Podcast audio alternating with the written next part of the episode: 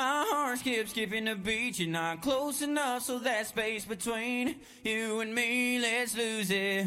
The way you're dancing, swaying to the music, girl, that body and how you move it. Every time you cross my mind, girl, I lose it.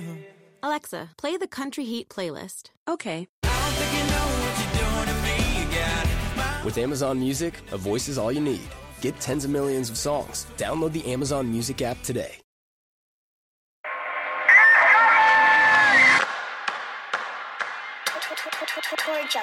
What's going on, golf addicts? Thank you for downloading the Tour Junkies podcast.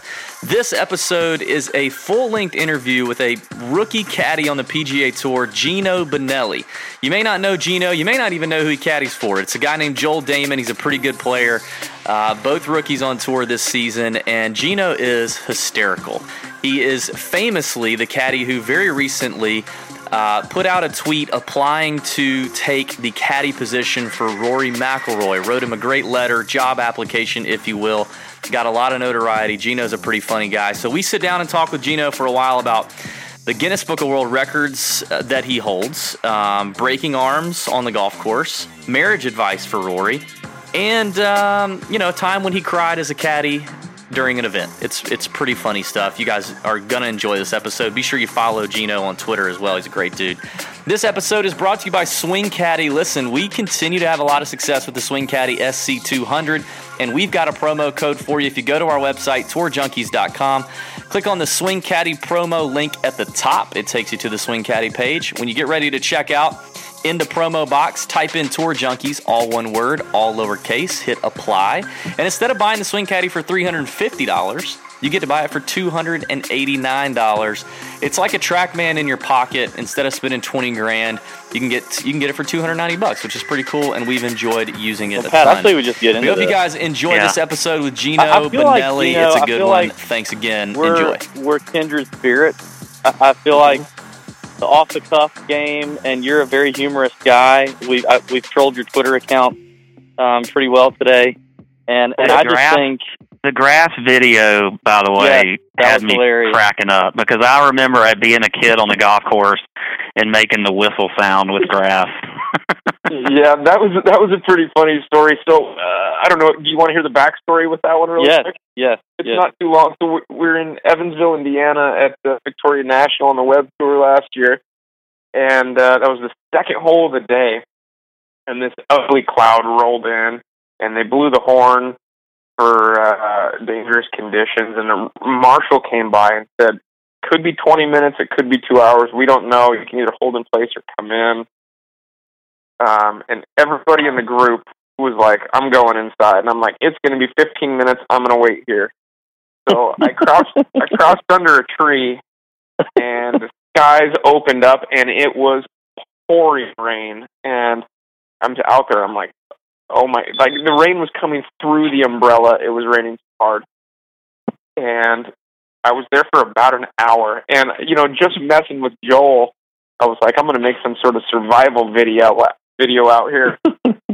and uh, I I did it. It turned out pretty good. So I sent him. A, I texted it to him, and uh, he never even responded. And then somebody came out like an hour later, and uh, said, "Hey, do you need a ride in?" I'm like, "Yes, thank you." So I got a ride. we ended up going to the driving range, and we're hitting balls to uh, before we go back out on the golf course. And I think somebody like Craig Barlow or something comes up to me. He goes, "Your video was awesome." And Joel hadn't said a word to me about it. He goes, he goes put it on the TV in the locker room through Bluetooth connector or something. and he goes, it was hilarious. So That's awesome.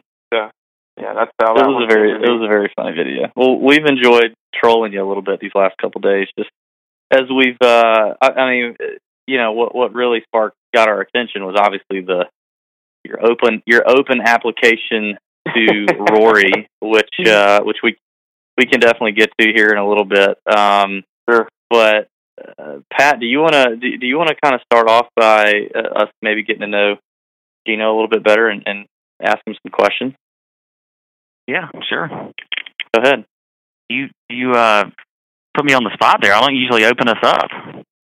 Well, no, I mean, uh, I mean, r- right now we're just in the conversation. I, that's what I was saying. Like, you know, so we're not I, even gonna we're not even gonna do it like we typically record. We're just gonna start No, we're into not, it. and I, and I'm even going to leave all this in. I, I want the people to hear you struggle.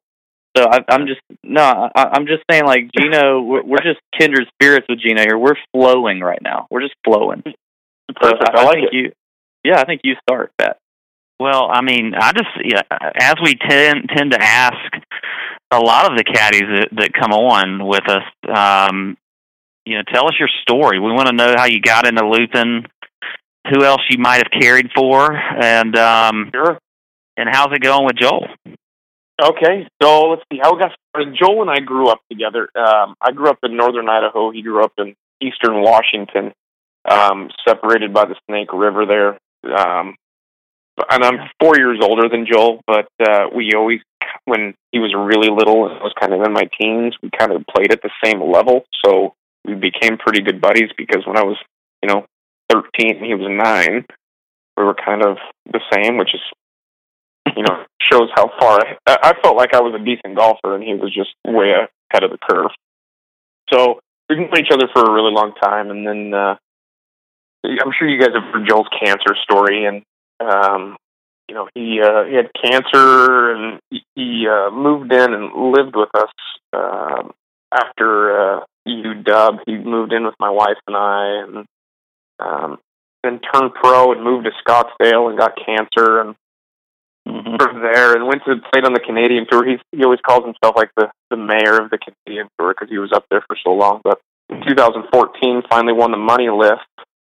And in the interim, sorry, I'm kind of focusing on Joel. We'll go back to me because I'm the important one in this conversation.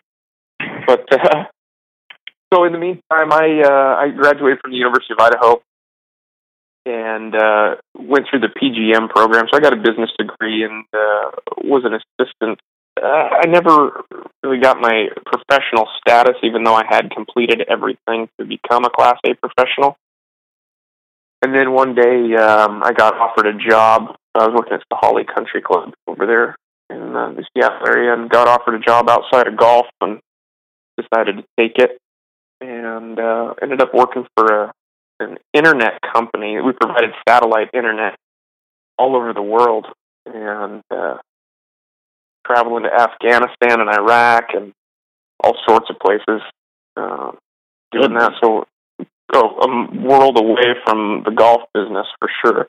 But I learned a lot. I was there for a few years, and uh, then Joel won the money list in 2014, and I had just had a little boy, um, Hudson, and I didn't want to go to Afghanistan anymore. And I said, "Please let me come and caddy for you." and uh, I don't know if he did it as a favor or if he felt like I would be the best man for the job or whatnot. But uh, he said, "Come on." So went down. I started in uh, in 2015 with him at the Leon, Mexico event. Had no idea what I was doing. I just figured being a decent golfer would kind of translate into being a good caddy. And it took me a while. I'm still learning out here. But um, yeah, so I've been with him ever since. Um, he finished 66th on the first year on the money list to keep his card, and um, last year, you know, he was the bubble boy, kept it by a few hundred bucks, and here we are. But uh, I've I've uh, only worked for Joel full time. Well, so what's the biggest like in your in your time being a caddy? What's the biggest mistake that you've made on the bag, and and what were the repercussions? Boy, you know what? Um, I've given a couple bad numbers, and Joel usually doesn't get numbers. It's just all on me. I have given a couple. Uh, Joel's actually handled it really well. So, you know, I've I have uh, let's see, I've used a middle number as a front number before, and so I think we were 14 yards off on that particular hole I can think of, and he made par, so it wasn't that big deal. The one I felt the worst about was my first PGA Tour event this year. We were at uh, Anderson, and Joel didn't play very well in the first round. I think he shot a couple over, and I don't remember what the cut was, but maybe like two under. And we start the day pretty well. I think he makes an early birdie, and then birdies four in a row before we make the turn. And I'm like, we're rolling, we're inside the cut line, and then he makes a couple more to start the back, and we're well within the cut line at this point. And then he three putts, three putts, and then does something else, makes a stupid bogey, and we get to our 17th hole. We need to finish. I think we need to finish birdie birdie, and hits it right down the middle on our 17th hole. I believe it was number eight. And there were the he- sprinkler heads that were unmarked. They're A B heads, and I had them switched in my book. And again, I'm like, you know, it's 130, and he flags a wedge. Like, I mean, it is beautiful, and it is 20 yards short of the green. Oh, Yeah. And he looks at me and he goes, That was a bad number, wasn't it? And I'm looking at my book. I'm like, How did I screw this up? And I just, I was off the, the wrong head. And he turned around and smoked the bag with his wedge. And I, you know, I, this is going to be, this is embarrassing on me, but so we finished the round. He ends up bogeying 18 as well. He he got it up and down for par on 17. Bogey's 18. So the hole I gave him the bad number on was the only par he made in the last four holes. And he gets done, and my first PGA Tour event ever, I start crying, like I like tearing up, like. And his girlfriend comes over, and she's like, "Are you okay?" I'm like, "I'm pretty sure I'm gonna get fired." She goes, "Why? What happened?" I was like, "I gave him a bad number on 17." And he comes out, he can see tears in my eyes. And he's like, What's wrong with you? I'm like, Dude, I'm so, I was like, I feel so bad. I'm so sorry. He's, Joel's so laid back. He's like, Who cares? He's like, That's the only par I made in the last four holes.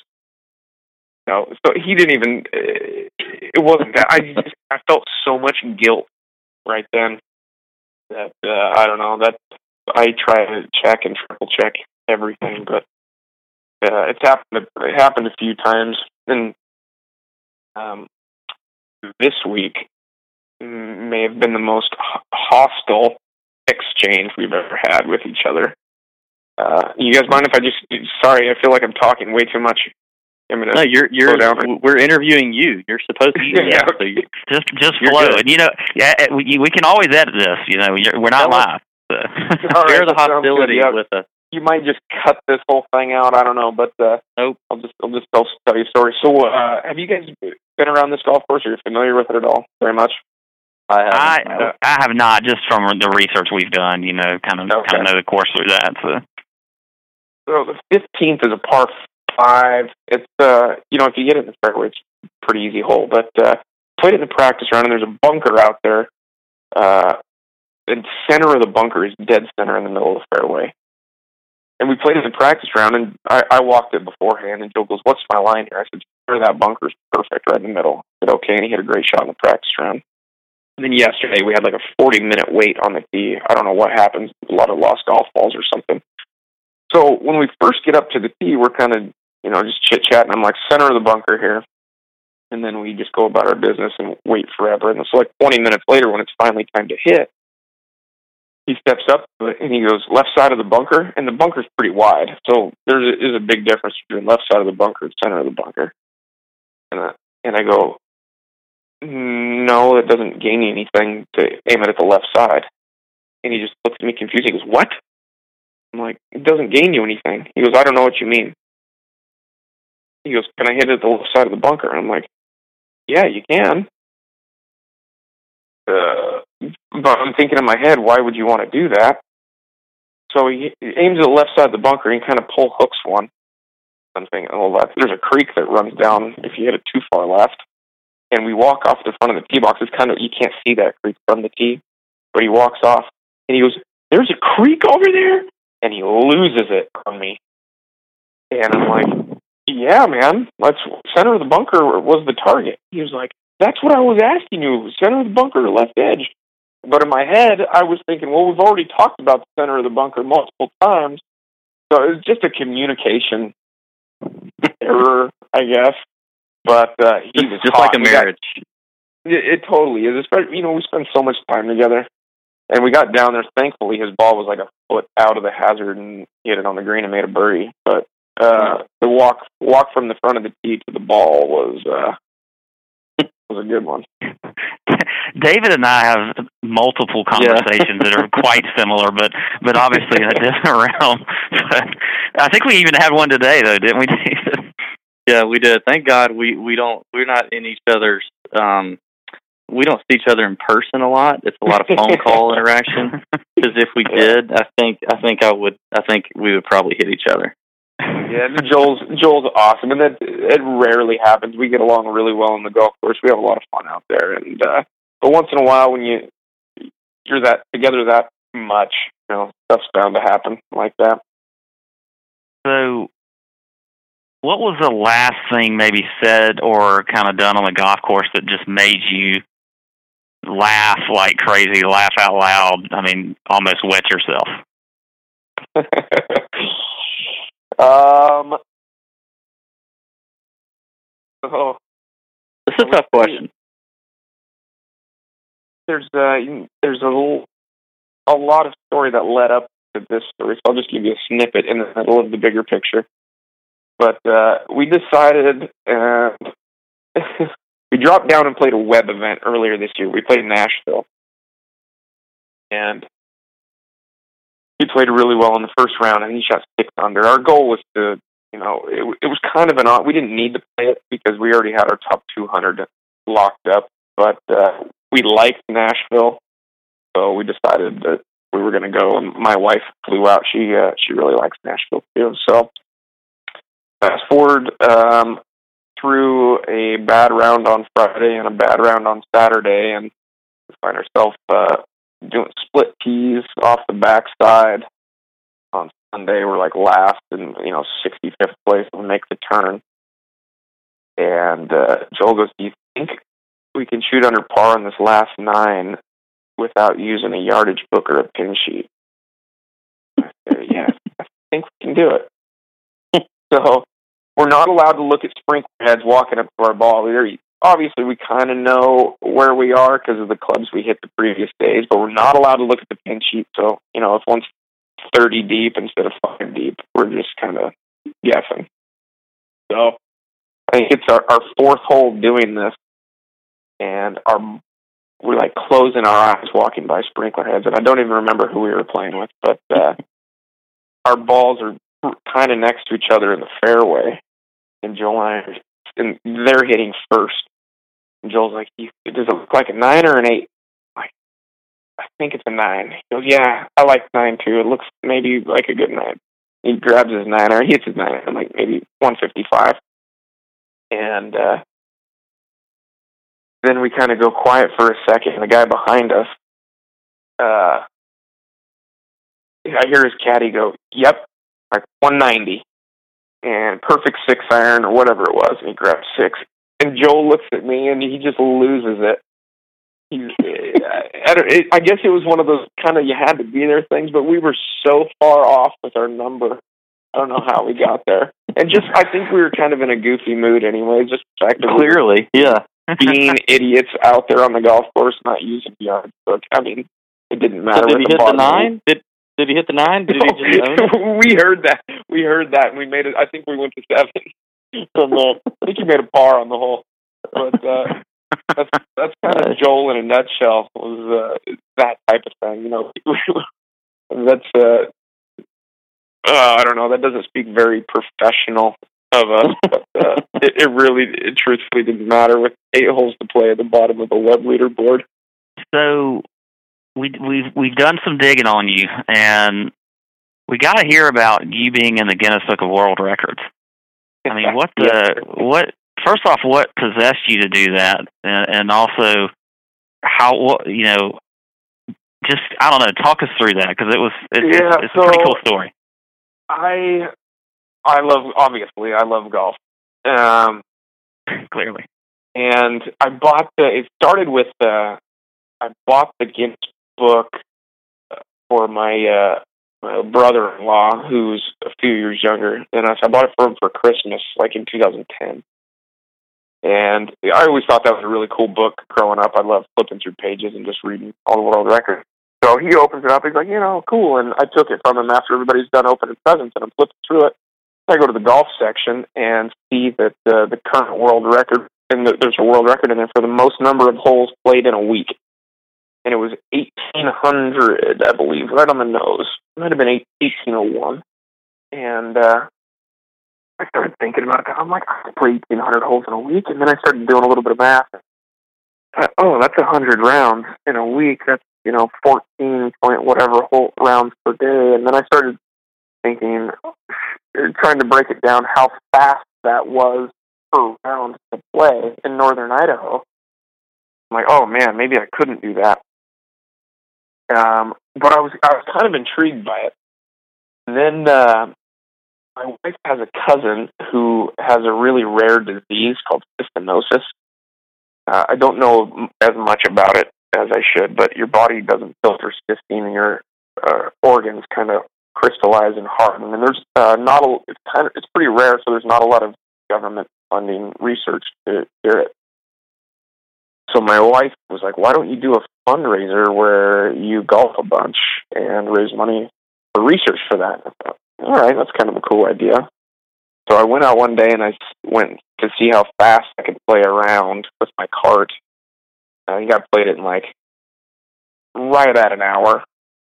Um, so I thought, well, if I do it, you know, the longest days of the year, I'll be able to, to do it, but it's going to be a, a buttload of golf. Um, so I applied with Guinness uh, in January or February of 2011 and planned on doing it end of June, first of July of that same year. And uh, that whole time, I was rounding up volunteers to help me out because the rules were very strict.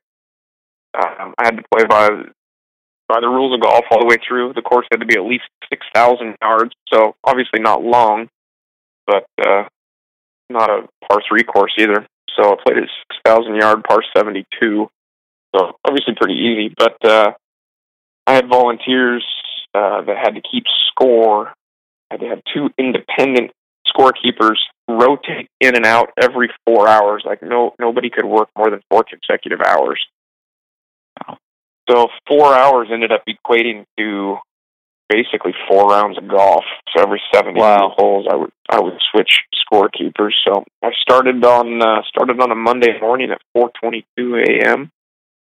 and uh, by Monday night when I shut it down, I played 18 rounds that day, which was 324 holes. And when I woke up Tuesday morning, uh, I didn't think I would be able to play anymore because I didn't do a whole lot of training. Like I'm not one for a lot of exercise or anything like that. I uh, I had a I had a bucket of balls every day at lunch during my lunch break, and that was about the extent of my training. I ate a lot of nachos you're in good company um, here. Yeah, you are. Perfect. Yeah, running sucks. But uh yeah, anyway, so yeah, I uh played uh I or that Tuesday morning I got up and I my forearms were swollen and the pad of my left thumb was just gone. And uh I wish looking back if I were ever to have to do it again, I would just protect my hands more than anything else. My hands mm. were just if club felt like a razor blade. But uh, made it through the week. Uh, the first round every morning was miserable, but I played uh, I played 111 rounds plus two extra holes for a total number of 2,000 holes in a week, and uh, I believe I'm still the current world record holder for that uh, that number. We're a couple questions. First, how many birdies did you make I made 493 birdies.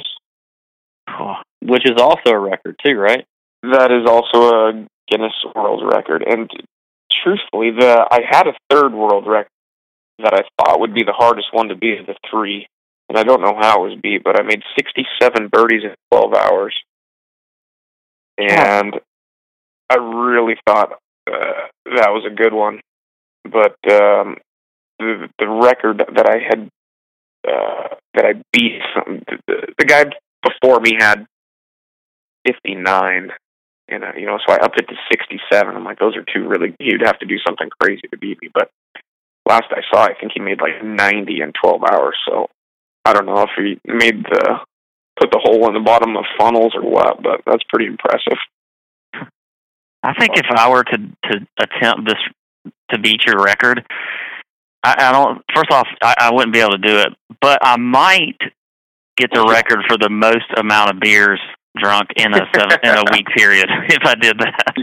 I get asked that question a lot. How many beers did I drink that week? And I was afraid that you know I I would be too uh, dehydrated or stuff. Yeah. I guess the last day, but uh, the final day on Sunday, I had a few. But before that, I was I was a good boy. I tried to stay So did you- And, Did you have spotters in the fairway? no, not really. That's it's my home country club. Mhm. Um, so I've played it a thousand times. I generally knew where the ball was as soon as I hit it. There was a lot of holes. Like this tenth hole's almost a drive, just out of drive. It was like three thirty, a little dogleg left, and there's OB tight right to the green. And there was a lot of times where as soon as I'd make in contact with it, I'm like, nope, original, you know, and I'd send three into the hillside before I finally got one in play. But yeah, I just kept swinging. You know, I made some big numbers. That that is just that's an amazing. So on the Guinness process, like, do you get anything for breaking a Guinness Book of World Record? They they sent me a certificate, and that was the extent of it. So I've got uh, I've got I've got three framed certificates in my dad's man cave at his house that uh, say I'm a world record holder. Is it, did your name go in the book the next year? No, they what they do is they uh, they rotate um, records in and out of the book every year because I think there's two pages dedicated to golf and the way they do the new book, and a lot of them are really stupid, truthfully. And like the largest tire on a golf cart, I'm like, who cares about that? I'm like, I've played two thousand freaking holes in a week, and it's been what six years now, and it still hasn't been in the book. No, that's ridiculous. Yeah, that is. I Well, know. well, I, maybe I all of our we need a listeners petition. can tag Guinness and and get them to, to come off it for the next I, issue. sh- I I go buy it like it always comes out at the end of the year. So like October, November, it comes out for next year. So the 2018 book will be coming out here in a couple months. And I always like pre-order it on Amazon, and it shows up, and I flip it right to the golf page, and nothing. And I I don't even know if I bought last year, so I just get pissed. that that makes me want to break a golf record, Pat. We need to go in there and see if we can find one we can break. Try to already, do- please don't try to break mine. I don't want to do it No, again. I feel like now I've I've had it for so long that it I it's kind of mine. Um, listen, you're you're obviously a way better stick than we are. If we were to try to play 2,000 golf, 2,000 holes of golf, like you realize how many more shots we would have to take, which means a greater toll on our body. It just would ne- it would never happen. It never when you start extrapolating some of the numbers, you know, yeah, I I averaged I averaged like seventy one point eight that round, and that think about- me off. if you think about somebody you know doing averaging seventy six, you're like, oh, well, that's that's pretty good, which is pretty good, but over that's five hundred and fifty strokes, which is a lot of time to make that many strokes. So it definitely helped being being a decent golfer to help have that record. Yeah, that's amazing, man. Um, I, bet our, I bet our listeners, David, would would say that we could probably break the longest golf podcast record. that's true. That's true. That, that would not be hard. I think we've actually already done that before. We just didn't notify Guinness. We didn't notify Guinness of doing that. Um, there you go. maybe we'll get we'll get Geno's uh, uh, help whenever we need to contact Guinness um, to, to set something up. Well, um, all right. If we think of another question about that, we can we can move on. Um, I want to ask you if you know of any. Yeah, and, and I know you haven't been on tour that long, but uh, one of the questions I wanted to ask is who's a single caddy and or play or player on the tour that you have seen has the most game with the ladies? That's an easy one for me. Seamus Power is the man. Ooh, really? Ooh, I like that. Oh, Um, Seamus. Pat loves Seamus. Seamus is just he's such a good dude. And uh, you know, being foreign helps that tremendously here, I feel like. Sure. Yeah. Um it's the fact that he's, you know, a six foot three blonde, good looking guy on the PGA tour uh, with Never that heard. accent and he's not uh, he's not bashful by any means, but uh I do I do know now though that uh, he does have a girlfriend. I don't know if they're officially boyfriend girlfriend type deal, but uh, he does have a lady friend who I met a few weeks ago, and she seemed very nice and she's very attractive, and he did good work. but uh, What what what about who's the worst? Have you seen somebody that just can't make it happen? um, I haven't witnessed it. I can make an assumption. Is, is that uh, is that mean of me Yeah. to do? If I if I No, assume, no. I would. not at all. If I just had to guess, and I do, I I do not know this person at all. Better, even better. Uh, Zac Blair. Why do you say that? I mean, uh, I don't know. I just, I just feel like he looks like he's twelve. Yeah, he totally does. Yeah, they they would all wonder wonder if his mom or dad was going to pick him up for the date. Well, yeah, that that's it. You know, um, my mom will be there at six thirty, but we have to have you home by nine thirty. And I mean, no offense to Zac, 'cause he's probably a great guy, but I don't know. well, well if you follow him on Twitter, you would know that. I mean, he would probably end up talking about the Buck Club the entire day. Butt you know, Club, Butt that's Club. it. Yep, Oh exactly. God. Retweet for a free hat. Yeah, that's that's exactly it. Um, oh God, I, I I wonder if he's wearing like junior Buck Club hat because I don't know that he's. So Um, I didn't know this until, and you guys might be able to fill me in, but so the Buck Club is just like a fictional golf club that they Yes, want to be yes, built. yes, yes. It took me a little while to figure that one out too. Which actually Yeah, I- kind of uh, further solidifies the little kid thing. It's like his imaginary friend, but it's his imaginary golf course. yeah, I uh, I thought it was some awesome club in Utah or something that was just No. No. awesome. But uh, yeah, okay. It uh, I didn't know that until recently. Yeah, that's that's pretty funny that you. uh Yeah, that's just pretty funny. Um, okay, another story. How how did you end up breaking both of your arms playing golf? I uh, the course I grew up playing uh, borders our airport in our town. It's dog leg left par four, and if you lose it right, it's in it's over the airport fence, and which is uh, you know six feet of chain link with two feet of barbed wire on top of it. No trespassing all over it, but every hack in the world slices the golf ball, and there's 150 golf balls on the other side of this fence, and I'm a 13 year old kid, and golf balls to me are like gold. And like, I can get, I can get over this fence. And uh, me and my buddy were out there, and he was like, "Oh, you can do it." So I climbed to the top of this thing, and I, uh, I put one leg over, and I, I kind of get the second leg on on top of one of the strips of barbed wire and I go to jump and one of the barbs hooked the back of my shoe and hung me up and just flipped me over and I went straight to the ground with both arms extended. And uh, I, I I hit and my my arms collapsed and like you know I hit my face on the ground on the other side and I'm laying there just kind of going oh and he's like are you okay and you know I, I'm kind of rolling around on the ground and I'm like, no, I broke my arm. And he goes, and I'd never broken a bone, but I just knew it was broken. He goes, which one? I was like, my right. No, no, no, no, no. It, it was my left. I broke my left. And then I could never dawn on me that I could break both arms. And oh, uh, God. So I'm on the other side of this airport fence with two broken arms. And I don't know how the hell I'm going to get back over to the golf course because I, know I need to go to the hospital. Um, and my buddy's like, hey, get some of those golf balls. All right. So, you know, I start kind of kicking them into a little pile. And then pretty quick, I'm like, the hell with this. I am hurting.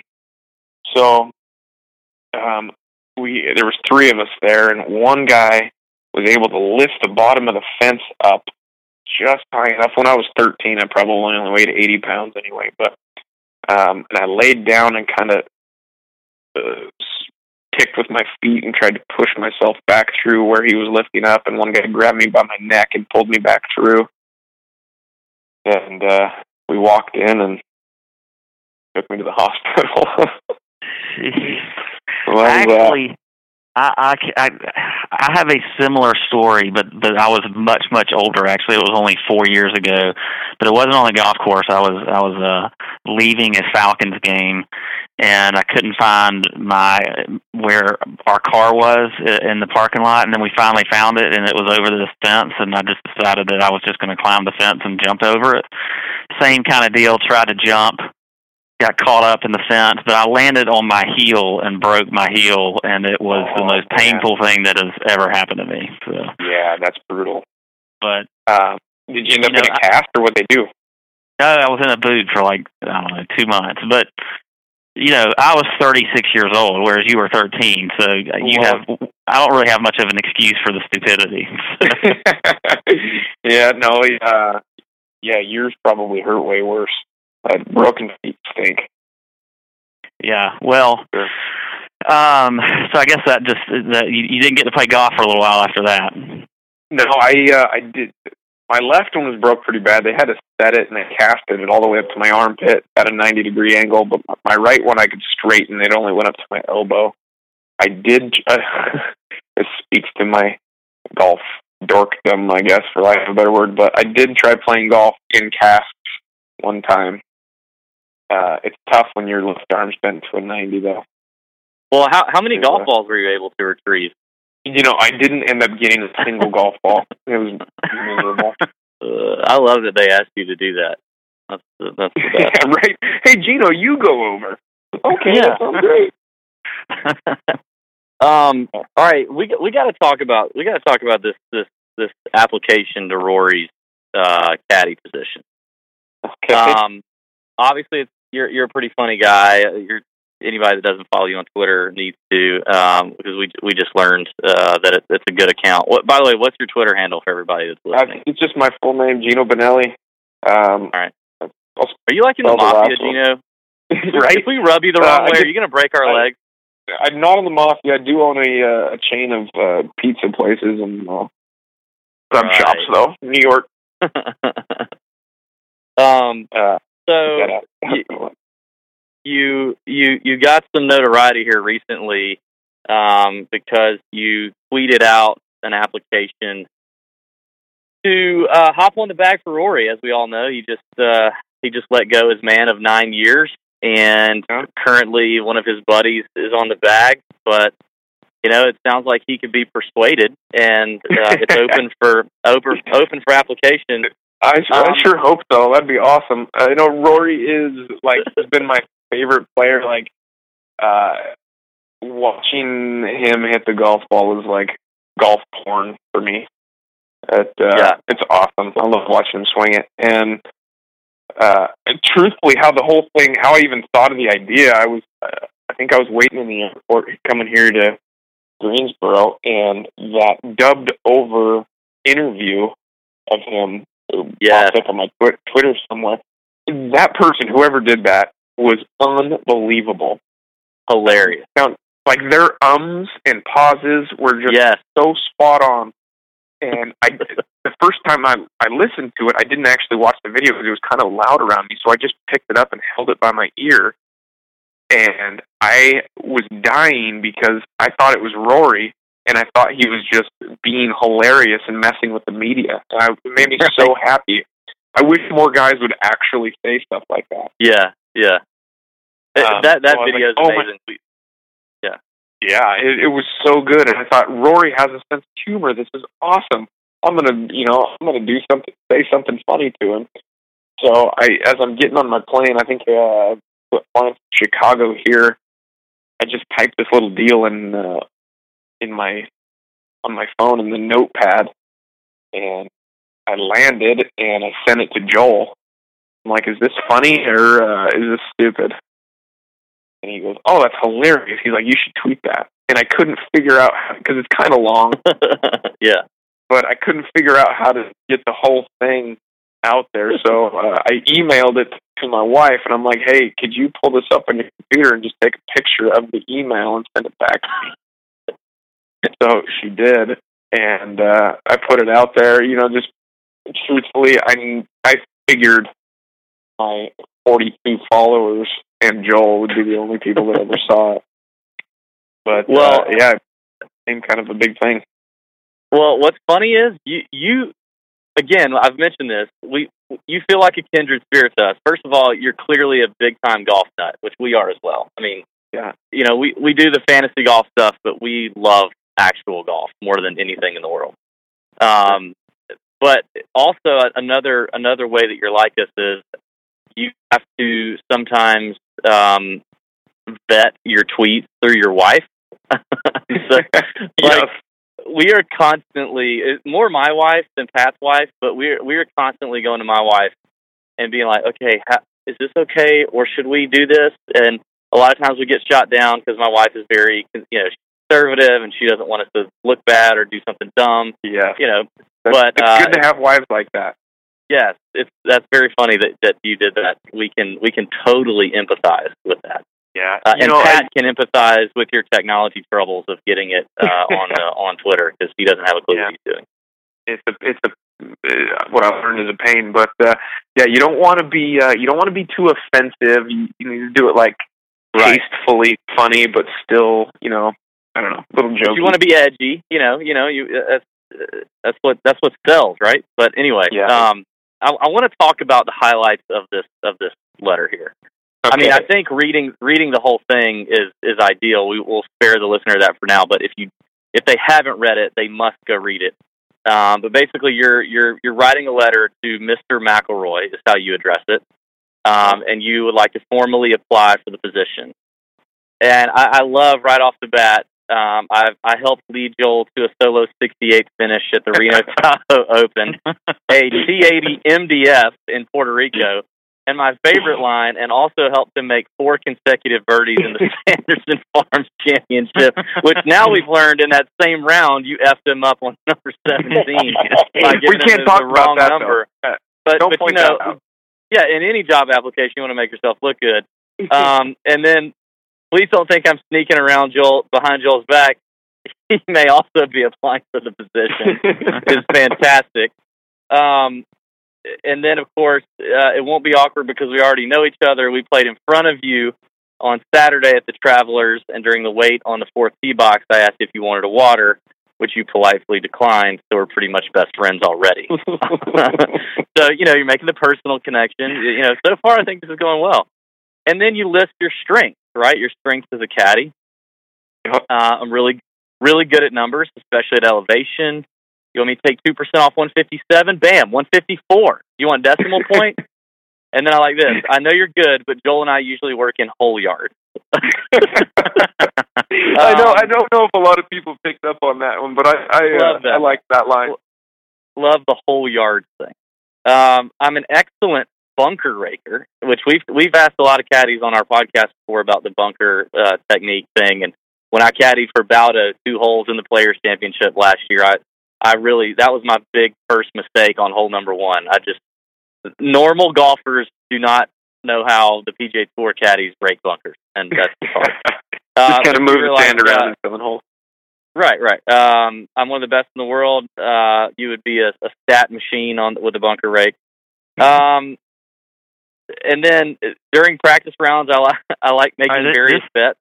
This is one of my favorites because I, I Yeah. there's a lot there's a lot in thi- this line that I need I need clarification on because you say that you had bets on on various things with with Joel and Yeah. you know you made three hundred seventy dollars this year betting on three footers. It's a nice supplemental income. I, w- I need to know like which way did these bets go? I mean, were they were they betting for a miss or a make? I mean, so I, I, I, you know, I want to make him try to be his best. So I always take the the negative side.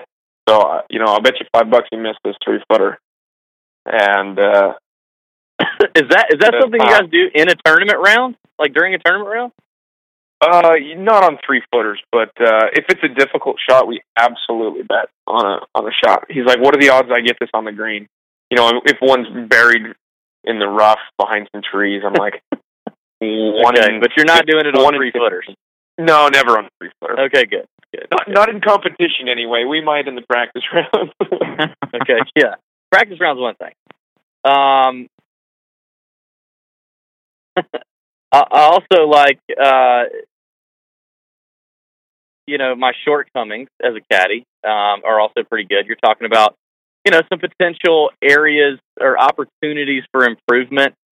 Um, Yeah. If you make me keep our our playing partners score, I sometimes lose track of what they made on a hole because I'm so focused on what we're doing. And then I love this part in parentheses. See what I did there? I turned a negative into a positive, which is just awesome. Like just like Pat and I come from the corporate world where like you, we've interviewed people, we've been in interviews, and they teach you how to interview, and it's all that garbage. And I love that you like kind of work in some of that dumb stuff. Um, uh, it's anyway. You probably have a lot of follow up questions you'd like to ask me. Go ahead and have your agent get a hold of my agent, and I'm sure we can figure something out. Uh, that's just it's beautiful. It's it's Yeah. well done. So Yeah, I appreciate it. Yeah, I, I know that you know you, it's been uh, featured in a few little golf channel or golf digest write-ups or anything else. Have, have you heard from Rory? Because I know you tagged him. Did you get anything from Rory? Damn it, Rory. Uh, Oh, come on, get a hold of me, man. Come on. Follow me back I on mean- Twitter. Direct message me. We can work this out. Right. I mean, let let's all get let's all be honest. You know, like I hate to be. the I don't know if anyone's. You know, I we'll be the We'll be the the Marcus Lemonis in the Profit or or Simon Cowell on American Idol. You're not going to get the job, okay, buddy? You're just not.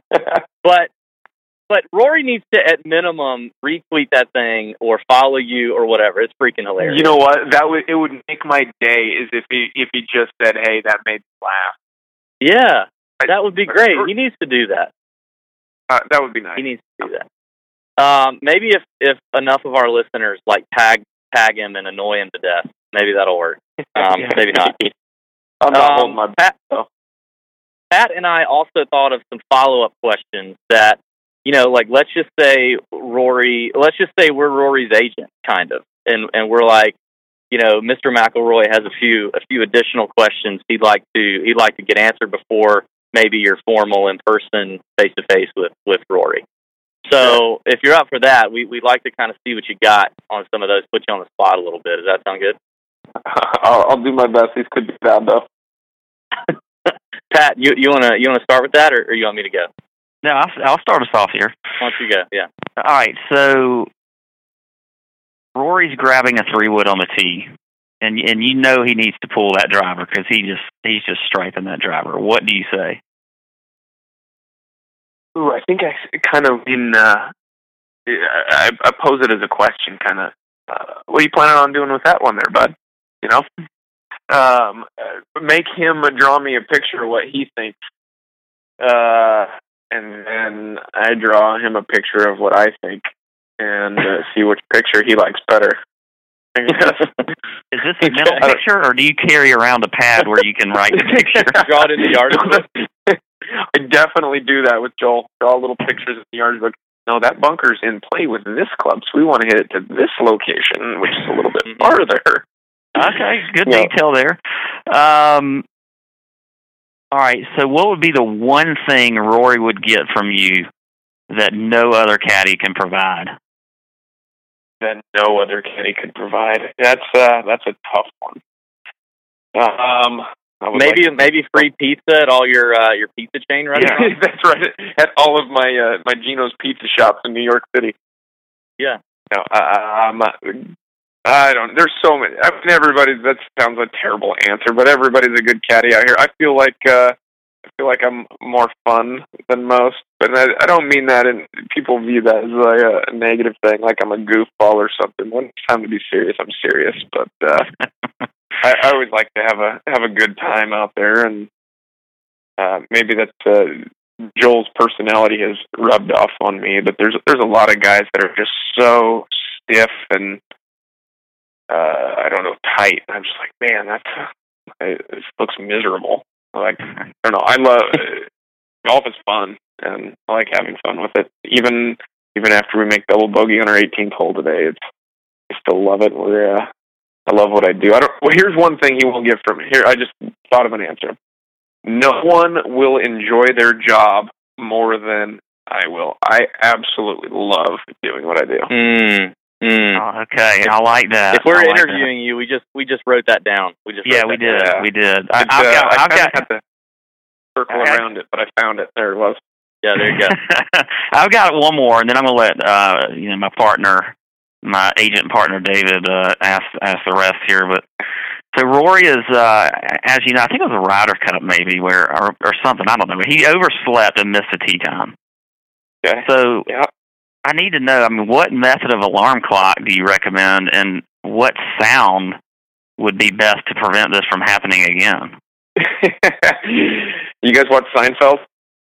Oh, Oh God. oh man, you know, love you you. just you touched the nerve here. Touched the nerve.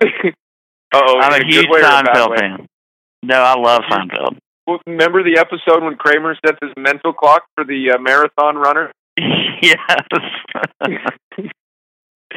he said Kramer insists that his alarm clock always goes off on time, and uh, there's a whole episode about it. But uh, I always set my mental alarm, and uh, you got to have the iPhone with two alarms set, two different ones, three minutes apart. That's that's the technique. What's the That's what's it. the sound? What's the sound of choice? Ooh, you know what? Uh, I wish I had a better answer. I think it's just some lame common ringtone. I was listening to uh I don't know if you you know if you listen to any other podcasts other than this fantastic podcast, but uh, I listened to the Pat McAfee show, which is a barstool sports podcast, Yeah. and it's pretty funny. And Pat McAfee, the former punter for the Indianapolis Colts, retired at age 29 to basically join Barstool and be funny and drunk for the rest of his life. And he's really good at both of those things. Um, he, he recently talked about he changed his his alarm to this song that is like I've never heard the song before, but it's like a it's like a pump up song. Like it, it starts kind of like it, it almost Like sounds like a the movie. Tiger? Yeah, yeah, yeah, yeah. It sounds like a movie score, like where it kind of starts and it, it a little more subtle, but it builds quickly, and then it's like a like a yeah, and it just and he's he's saying it's like changed his life that he just he gets out of bed ready to roll, and maybe that's, that's, awesome. I'm uh, gonna have to look into that. try that. Yeah, try that. Tell Joel I to like try that. it, and if he goes out and like wins a tournament, we we need credit for that. Joel needs to try. Or- it. He's gonna need a little pumped up tomorrow morning. I'll uh, I'll let him know. Yeah. that. There you go. Um, and y'all can have your Seinfeld thing. I, I I don't really, I never really got into Seinfeld. Never really got it. Um, but okay, Rory. Here's another one. Rory. Rory needs a good nickname, right? He's and and you gotta get you gotta you gotta give him one. Like Yeah, I'm gonna I'm gonna struggle with this just because it's so much easier to give somebody a nickname if you know them personally. that's Um, true. That's true. I heard that No Laying Up uh, nicknamed him McRib, which I Yeah, thought was yeah. pretty kind of funny. And but uh, I don't know. I feel like I can't answer that one without uh, without knowing Without a little better. Yeah, uh, I don't even have a good one for Joel. Truthfully, I just call him JD, which is just what I call So him. cliche. Yeah. Yeah, it Do you have do you have a nickname, Geno? Does anybody do you have a nickname you go by? Um, my mom calls me Bambino. Yeah, you're Um, definitely Italian or something. right. Um, you're in the sometimes mafia. my wife. Yeah, my mom calls me, or my not my mom. My wife calls me Bam. Sometimes she shortened that one up, but Nice. uh, that's about it. I would say. All right, here's here's a tough one. This is tough because you know sometimes you you caddy player relationships they get close, and you know sometimes it's it's not just about you know I don't know if you've learned this yet, Geno, but let us help you. It's not just always about caddying your guy through the golf course, but sometimes it's about and the fairways on the golf course, but it's about caddying him through the fairways of life. Okay, Rory is having marriage. He's having marriage issues at home with his new bride, and he's taking it out on you on the course. You you know he is. Okay. Do you take it? Do you slap him around a little bit, rough him up, tell him to man up, or do you take kind of the Dr. Phil approach and you say, "Hey, man, I know I know things are going on. Let's talk about it." Like, what's what's the what's the Bambino approach? Okay. I before I can answer that question, I need a couple things from you. I need you to paint me a better Okay. picture. What what day of the week is it? Uh, this Where are- is a this is this is a Thursday, round one of a, of an Oh. event. Really? And okay. and yep, and and when you when you left when you left Wednesday practice round, uh, things were great, and you show up Thursday to the practice sesh, things aren't so great. He lets you know a little bit that there's some tension with the wife, um, you know, you, you kind of brush it off. But as the day is unfolding, you're like on number six fairway, and things start happening, and and you're feeling the heat. Are we over par? Uh, you're not over par. You're you're you're Bill Haasing the crap out of the golf course right now. You're just parring the thing to death.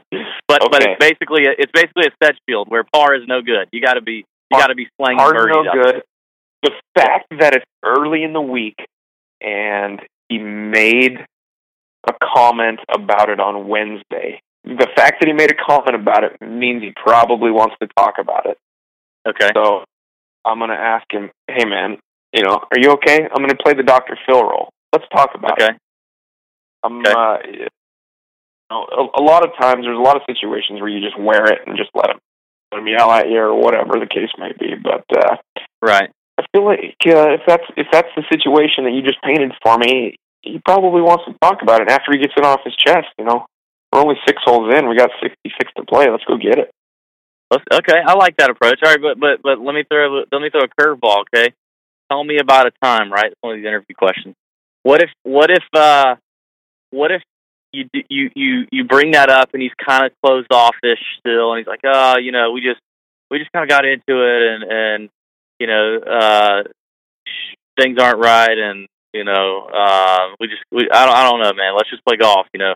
He, But he then doesn't six really holes want to talk later- about it. Yeah, but then six holes later, he lets you have it again for something dumb. Like I- basically, what I'm asking is, would there be a point where you just let you just rough him up and you're like, listen, man, and you grab him by the blade Nike collar and you look him in the eye and you go, listen, you get your together right now. You know what I mean? Like man up and let's let's do this. At what point does that happen, or does it happen? I feel like there's there's always a time for all three of those things, and it just it all depends on their attitude. So, a time, yeah, um, you know, if he makes uh, makes a number on a hole and is kind of just losing his shit a little bit, and uh, it's kind of been negative all day, and it's, we've just been chugging along at that pace, and anything else isn't working, and he's upset about a bad hole sometimes you just have to do that and it's a hard thing to do because you don't know what the repercussions going to be. You don't know how he's going to respond to that but sometimes it you know it kind of snaps him out of it a little bit like oh i'm being you know i'm out of line right now. So um it's necessary sometimes and uh, it could get to that point. Yeah i'm going to have to grab rory by his by his blade collar as you like that That's uh, you, you handle that really well. Again, like you're you're you're an interviewee expert right now. Like you're just there was really no right answer. It's situational. It's needs based, right? You it is You- It's you got- gotta read- gotta read them and and make the right decision. All right, we kind of have one more. Um, so the last one is Rory comes to you. He wants he wants your opinion on this hot new logo that he, that that his people just Okay. rolled out for him, right? And it's basically an R and an M intertwined, right? What do you say? Uh, What what's your feedback? Uh, uh, the uh, the those are like the initials are so lame. Everybody does oh, that, or thank you, God. Now, all right, you got the job. just You got the job. just mirrors. Um, the only good ones that are initials, and I don't know if you guys uh, can picture it in your head, but if it's something like uh, the old school Milwaukee Brewers, where it's the M and the B, or that that forms a glove, or uh, Yeah, Washington, one is good. Washington, Washington State University, how WSU makes a cougar. Can you guys picture that one? That's the one, best one in college. Oh, yeah. I can picture that one better than the Brewers one, but yeah. I have the Brewers in my head too. So the WSU one is awesome because it's it's a cougar and it's just it, you know it's easier to see the cougar than it is the WSU. But as far as just plain mirrored letters or things intertwined, eh, But but but like, how do you approach Rory on that? Like, what do you say? I would And then probably what do you call suggest? lame. I don't know. I would be like, dude, that's lame. Just straight up. You know, uh, you should get a better graphic designer there, partner. Because that's Well, I'm glad you said that. Ha- have you? I know you've listened to a couple of shows of ours. Um, ha- have you happened to? Did you hear our recent rant on player logos? I did not hear the recent rant. Okay, good. So that that makes me even happier with your answer that that you you felt that way without knowing that we feel that way. But a couple episodes ago, we kind of got into it. Um, well, we we were we kind of picked on Tyrrell Hatton on Twitter because he launched his new logo, which honestly, of all the logos that are like initials, his is actually kind of cool looking. But uh, we we commented and poked fun at him and kind of said, "Yeah, I mean, no one does that anymore. Like, very creative. You need something else." Um, And then on the on the podcast, we we kind of talked about all the players that have logos and like the the initials logos and how they're all kind of played out. And there's a lot of players you even wouldn't imagine even had logos, like Fabian Gomez and JJ Henry, um, and and their their first initial, last initial deals. And you know, Just kinda we we take mashed together.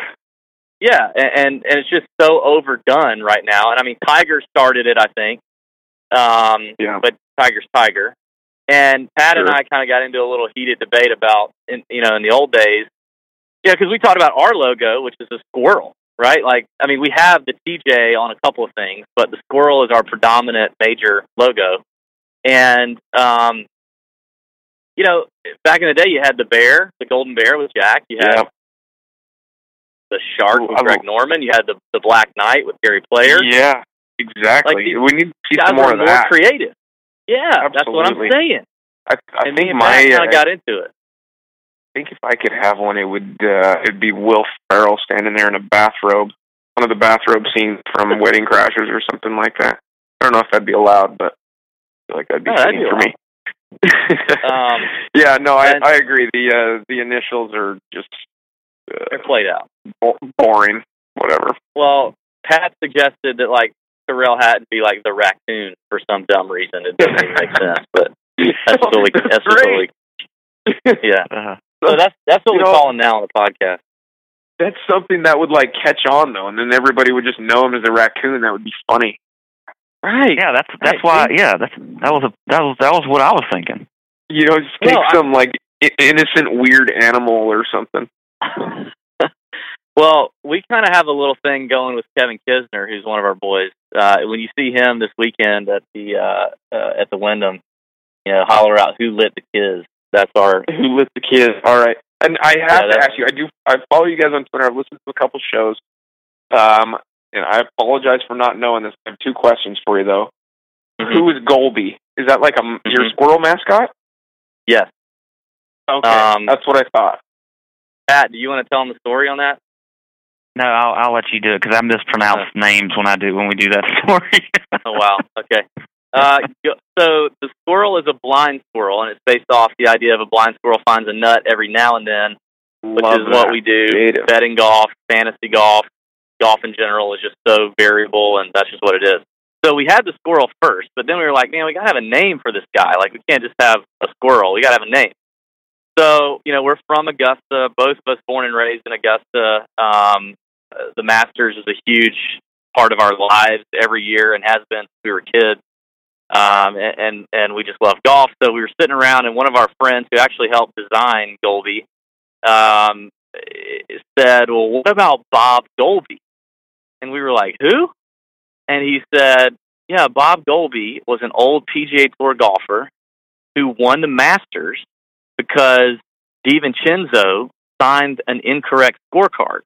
I remember that. Okay, I didn't know who won, so- but all right. yeah, so we looked up the story, and it's like, yeah, 1968.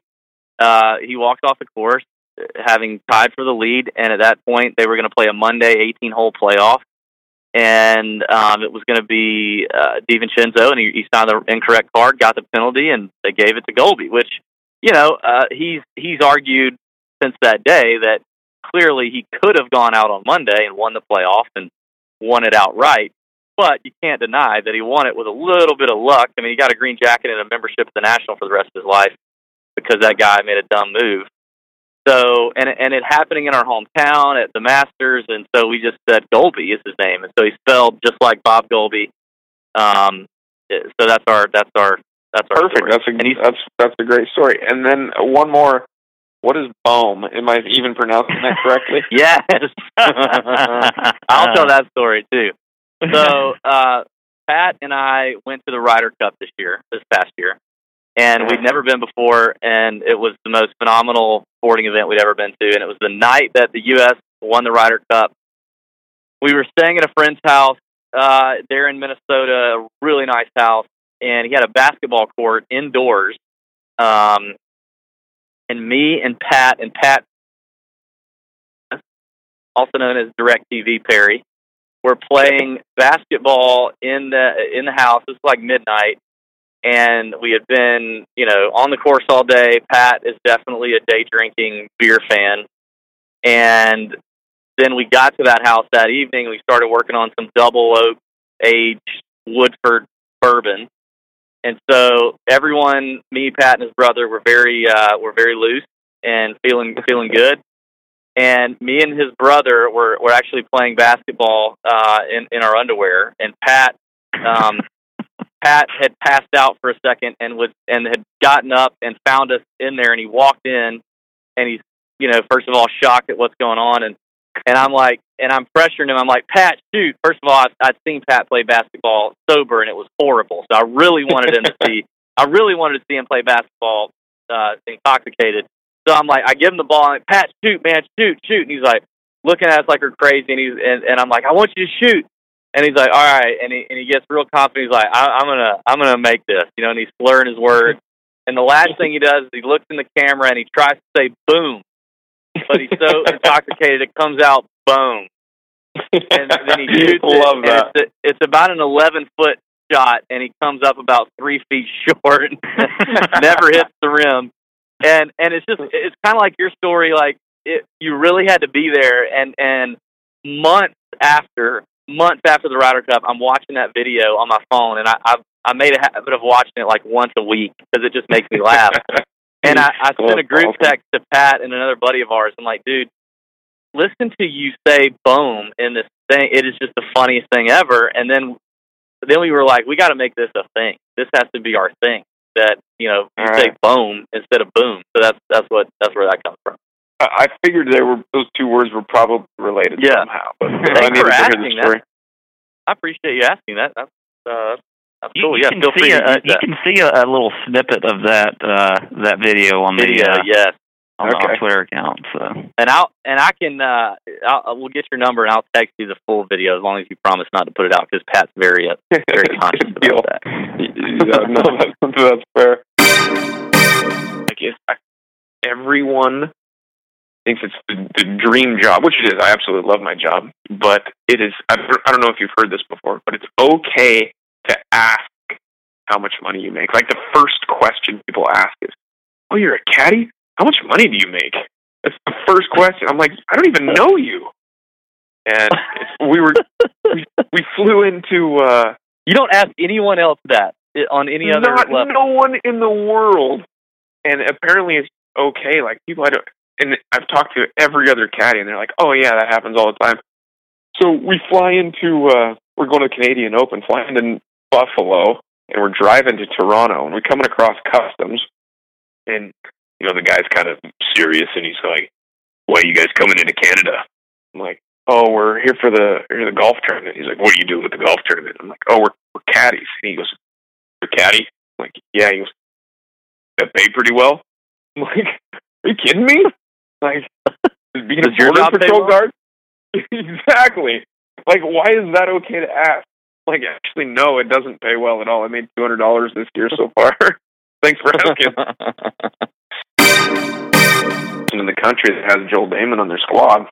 you, I mean, what you can check his ownership percentage. I don't know. That's probably pretty low. I, I'll I'll have to click on that and see. Point Point zero one. Do you, do you ever tell him about it? Like, are you ever like, dude, you're you're uh, you need to step it up. Your DraftKings price dropped like four hundred bucks in the last event. no, I, I haven't told him that, but uh, I tell him the weeks that I've got him on my team. I'm like, dude, you can't be making any more do. double. Awesome. I, uh, in fact, I one of my roommates this week, um, he was like, I think he was hitting balls next to Henrik in the practice or on Wednesday. I think. And he's like, oh, Henrik is striping it this week. He was like, it was so fun to sit next to him and hit balls. And I was like, I bet you five bucks Joel beats him this week. I was just feeling good about Joel. Uh huh. and and he's like, "All right, done." So, uh, I think I think I lost a five. You you might take a hit to that three seventy you've earned so far. That's Uh, right. Yeah, I'd be like, Joel, listen, you pick this up, bro, because I got five to six through the cut. Guess who's number six? You, my man. Can we step this up a little bit and make a run? That's it. My heart skips skipping the beat. You're not close enough, so that space between you and me, let's lose it. The way you're dancing, swaying to the music, girl, that body and how you move it. Every time you cross my mind, girl, I lose it. Alexa, play the Country Heat playlist. Okay. I don't think you know what you're doing to me. You got my With Amazon Music, a voice is all you need. Get tens of millions of songs. Download the Amazon Music app today.